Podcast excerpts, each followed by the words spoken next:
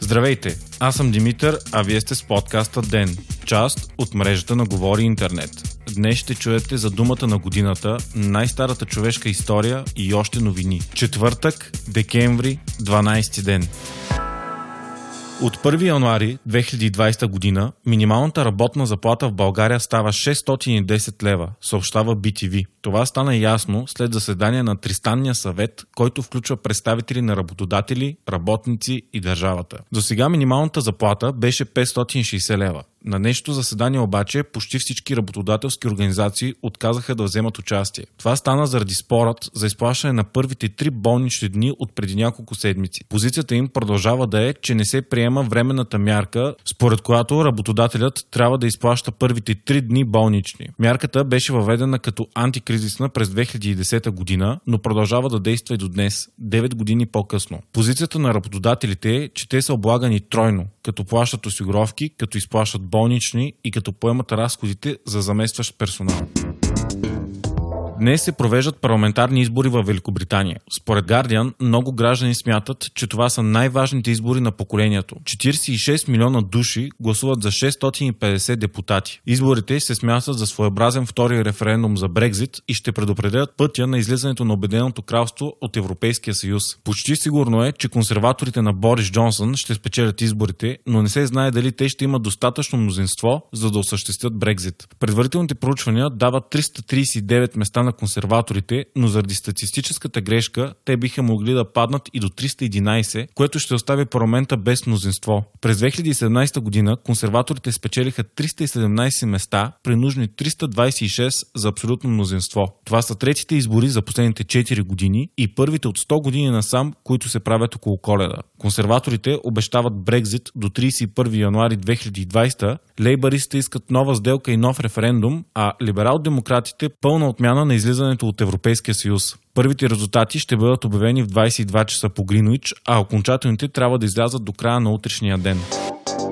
Учени вярват, че са открили най-старата човешка история, съобщава списание Nature. Тя представлява скална рисунка и е открита в пещера в Индонезия. Смята се, че е на 44 000 години. На рисунката е изобразен било, който се преследва от хора, въоръжени с копия и въжета. Около основната сцена има и други изображения на прасета, човешки и животински фигури. Тя е много добре запазена и е широка 4,5 метра. Миналата година в пещера в Южна Африка беше намерено подобно човешко произведение, за което се вярва, че е на 73 000 години. Според откривателите обаче, новооткритата рисунка е може би най-старият пример за разказване на истории, тъй като рисунката от Южна Африка е много по-абстрактна и незапазена. Откритията в последните години напълно променят представите ни за происхода на човешкото изкуство. Доскоро най-старите примери за пещерно изкуство бяха откривани в Европа на възраст между 14 и 21 хиляди години.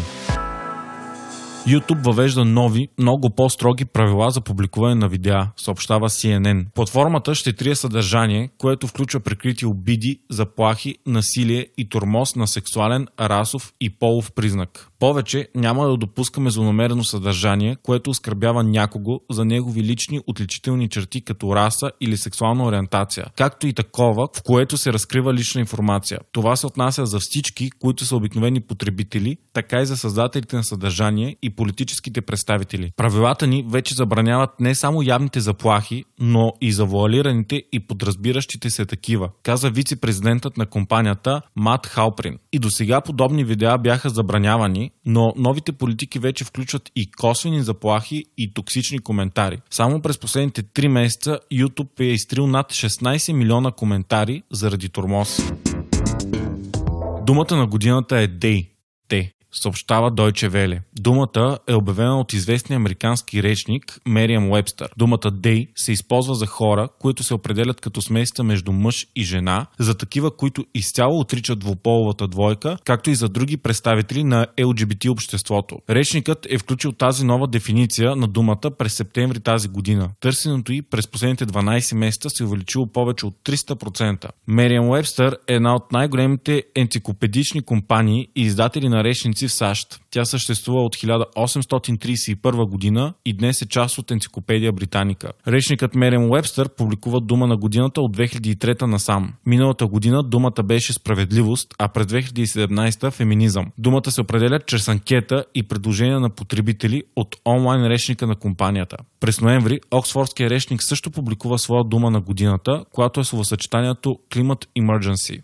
В заявлението си Мерен Уебстър посочва, че използването на they като полово-неутрална дума, заместваща he, той и she, тя, има 600 годишна история в английски язик. Новата дефиниция на they обаче е част от съвременната тенденция да се търсят неутрални альтернативи на масовото използване на мъжки и женски род. През септември тази година Сам Смит станаха едни от първите световни звезди, които се обявиха за полово-неутрални. Те помолиха да се обръщат към тях с местоименията те и тях.